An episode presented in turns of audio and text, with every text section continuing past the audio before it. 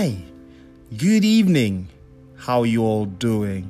It's so good to be back on this channel and be speaking to you, my wonderful people.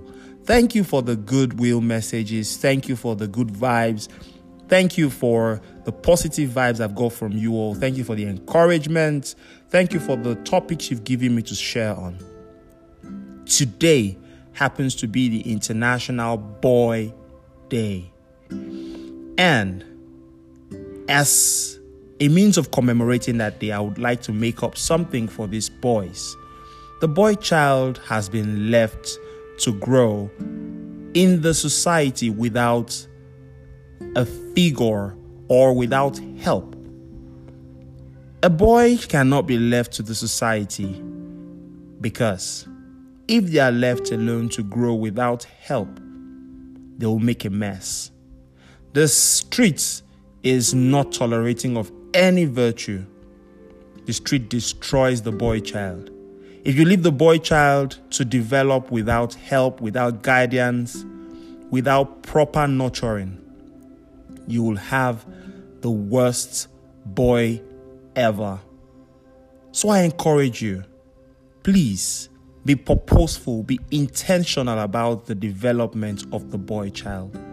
The boy child is as important as the girl child.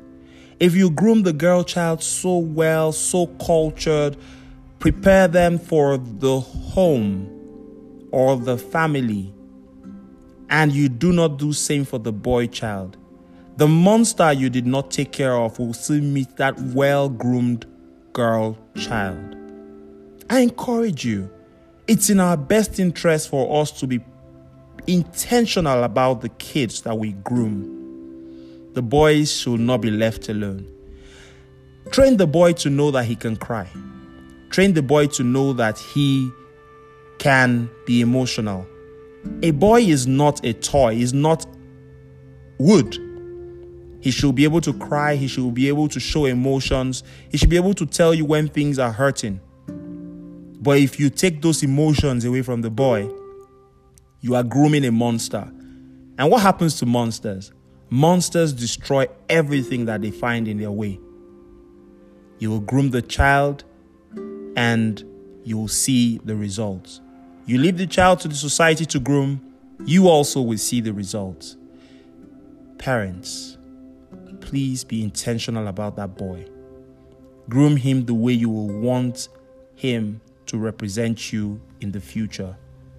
Do things that you think will help him to be well grounded, well behaved, and well developed.